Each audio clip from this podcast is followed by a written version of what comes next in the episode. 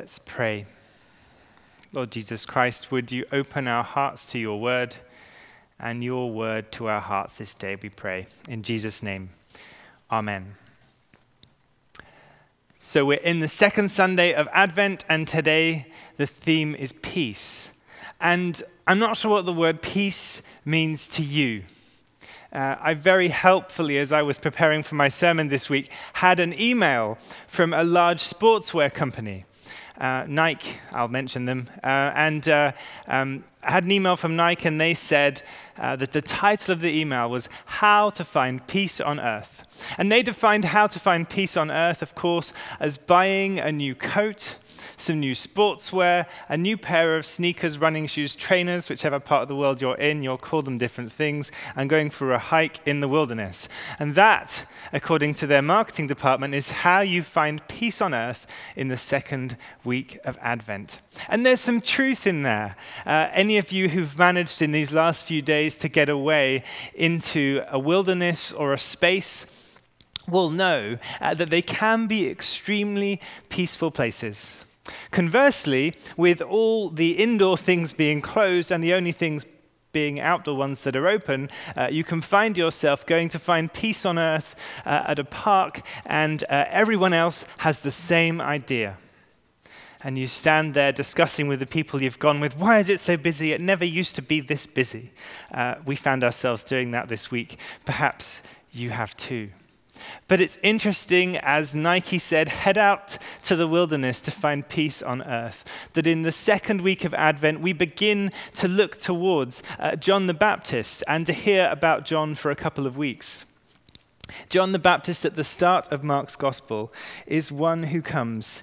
I will send my messenger ahead of you who will prepare your way, a voice calling in the wilderness. Prepare the way for the Lord, make straight paths for him. The start of Mark's gospel echoing the reading that we heard from Isaiah chapter 40. John the baptizer, as he is more uh, accurately translated, came to prepare the way for Jesus. And the way of Jesus was a way of peace. As we look at the place where Jesus came in the world, it's not a place that we'd think of along with that word peace. And so Jesus came, the Prince of Peace, into a land that has and continues to be a land of conflict and trouble. And so, verse 4 of, John, of Mark chapter 1 John the Baptist appeared in the wilderness with his Nike running shoes and coat. No, he didn't. You'll know, uh, I'll get to that in a minute, what he wore, but uh, he appeared in the wilderness preaching a baptism of repentance for the forgiveness of sins. Whenever I preach on Mark chapter 1 and John the Baptist in the context of baptism, uh, I, I like to talk about where the word baptism comes from. The word baptism from the Greek baptizo, meaning to, to wash, to clean. This week, I finally decided it was time to baptize the car, meaning I washed it. I'm not very good at washing the car. I mean, in two senses. One, because generally I can't be bothered, and secondly, because I tend to miss a bit. Uh, and so I was washing the car just as it was getting dark, and I decided there's a bit more sunlight left, a couple more days before the rain's coming in here. Uh, so I'm going to I'm gonna wash the car, I'm going to baptize it. And then, of course, uh, the next day, I saw all the pieces that I'd missed. But when we think of John the baptizer, he came to wash away. And the reality is, uh, when, when he, he talks here, Mark, he, confessing their sins, they were baptized by him in the Jordan River. They were baptized by him in the Jordan River. As we look for peace in a troubled world, as we look for peace in this second week of Advent, we look to John the Baptist. He came baptizing, washing away, cleaning Symbolically, in the River Jordan, they were physically washed. But spiritually, the cleaning is of washing away sin. We often don't like to talk about sin in the church these days. But the reality is that we all know that we're sinful people. We fall short. Anyone who doesn't fall short, write your name in the comments, and you'll soon see everyone else telling you that yes, you probably do. It's the reality. We fall short of the glory of God, or we're deluded. We fall short of God's glory. And that's what sin is it's that separation between God and us. As we look to find peace, whether we find peace walking out on the dikes, walking out in a park, up in the Golden Ears on a hike, as we look to find peace from the busyness of the season, it's the peace in our hearts that we talk about today. And the peace in our hearts comes from knowing that we're forgiven. Knowing that that sin, that separation between God and us, that we all uh, deal with as a reality. To lesser or greater extents do we feel it, but we all deal with that same reality that we're separated from God because we're human beings. And so the peace that we talk about in Advent is that peace of knowing that we're forgiven. That all those things that we do wrong and have done wrong and will done wrong are washed away in the river of baptism. Unlike when I wash my car and the next day I always see the bit that I missed, when it comes to forgiveness, when it comes to being baptized as Christians, God doesn't miss anything. Every little mark, every little scratch is wiped away. That's the peace that comes this Advent as we look to Jesus coming, coming in Bethlehem at Christmas, coming again in the second Advent, the second coming that we look forward to. Many people will, will long for the day when that second coming happens. You know, get a move on. Come on, Jesus, would you return quickly before our next annual meeting? I don't want to have another one. Will you come quickly before I have to do this or that again? Will you come quickly? Because this virus is getting us down.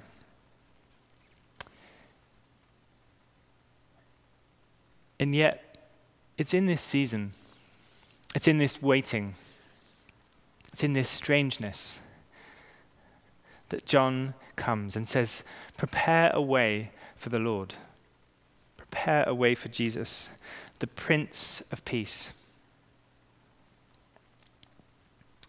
I said I'd get back to what John wore, and as you know, uh, if you've heard this before, Mark 1, verse 6, he wore clothing made of camel's hair with a leather belt around his waist. Sorry, Nike. It wasn't your ACG gear, as good as that may be. He wore what he found.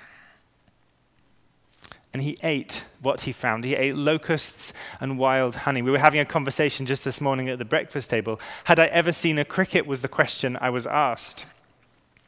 And I immediately thought of all the times I've preached on Mark chapter 1 and how locusts are a bit like crickets.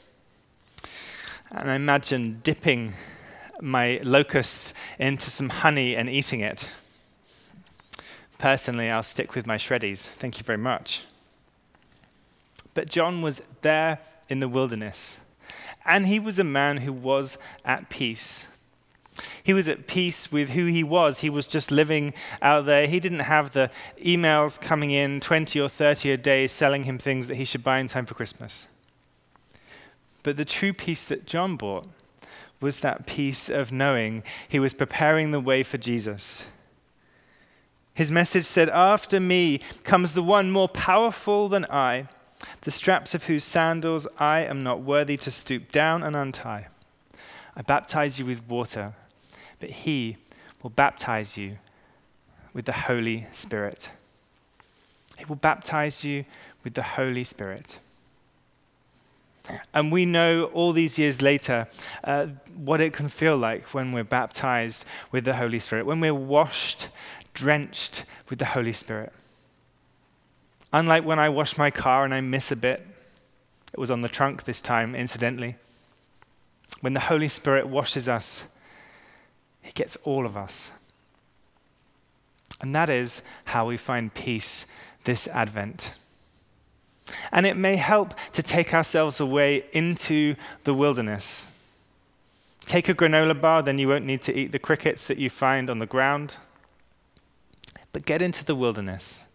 And that wilderness doesn't even need to be out anywhere, it can just be where you are when you take time to sit and switch off from the world. Because the truth is, there is a relationship between the kind of peace that we find in the world when we leave it behind for a, an hour or a day and the peace that Jesus brings. Because we have to stop. We have to stop being uh, so wrapped up in our smartphones, and I'm preaching to myself here, in our smartphones and our computers and our iPads and our emails and our television screens. We have to switch all that off and disconnect sometimes in order to hear Jesus.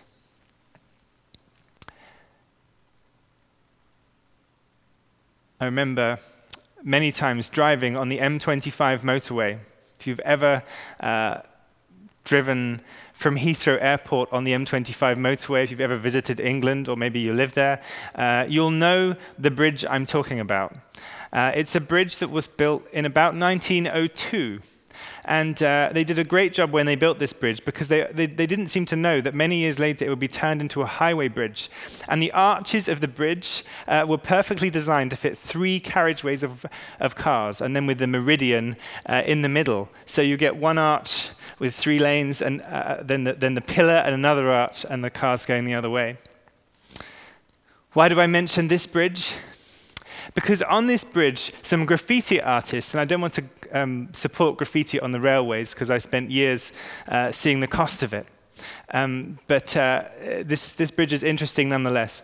Uh, I, some graffiti artists had painted somehow on this, on this old viaduct uh, on the side of the railway and above the highway Give peace a chance. Give Peace a Chance, of course, the 1969 John Lennon song. But in this version of Give Peace a Chance, and you'll go away and Google this later and see I'm not making this up, um, it wasn't originally peace, it was peas, P E A S. What had happened is someone had written peas on the bridge, um, and then somebody else had come along and written give and a chance in front of it. And it stayed there for many, many years um, as, as a, a famous landmark on the outskirts of London give peace a chance. We haven't got any canned laughter here today, so you'll just have to kind of mutter along where you are at my attempt at humor this morning. Um, give peace a chance, P E A S. Maybe give carrots a chance too.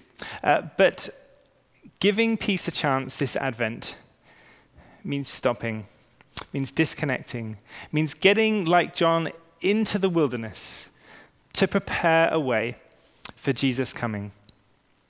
Knowing that the peace that Jesus brings isn't about the clothes we wear or the food we eat, isn't about all the stuff that we might be preparing to do to try and make this Christmas as special as it can be, even though we can't do the things we normally do, the traditions we have. Giving peace a chance this Christmas, this Advent, means knowing that as we come to Jesus, as we confess our sin, our brokenness, and those times that we fall short, we can know that as in baptism, every part of our sin is washed away. The peace that passes understanding that comes from God is not about peace and quiet, it's about an internal peace about knowing that we're forgiven, knowing that we're cared for, knowing that we're loved by God, Father, Son, and Holy Spirit. So, my prayer for you in the second Sunday of Advent is that you would know that truth, that you're forgiven, loved, and cared for by God, and that you can take that peace into your week, whatever it may look like. In Jesus' name we pray. Amen.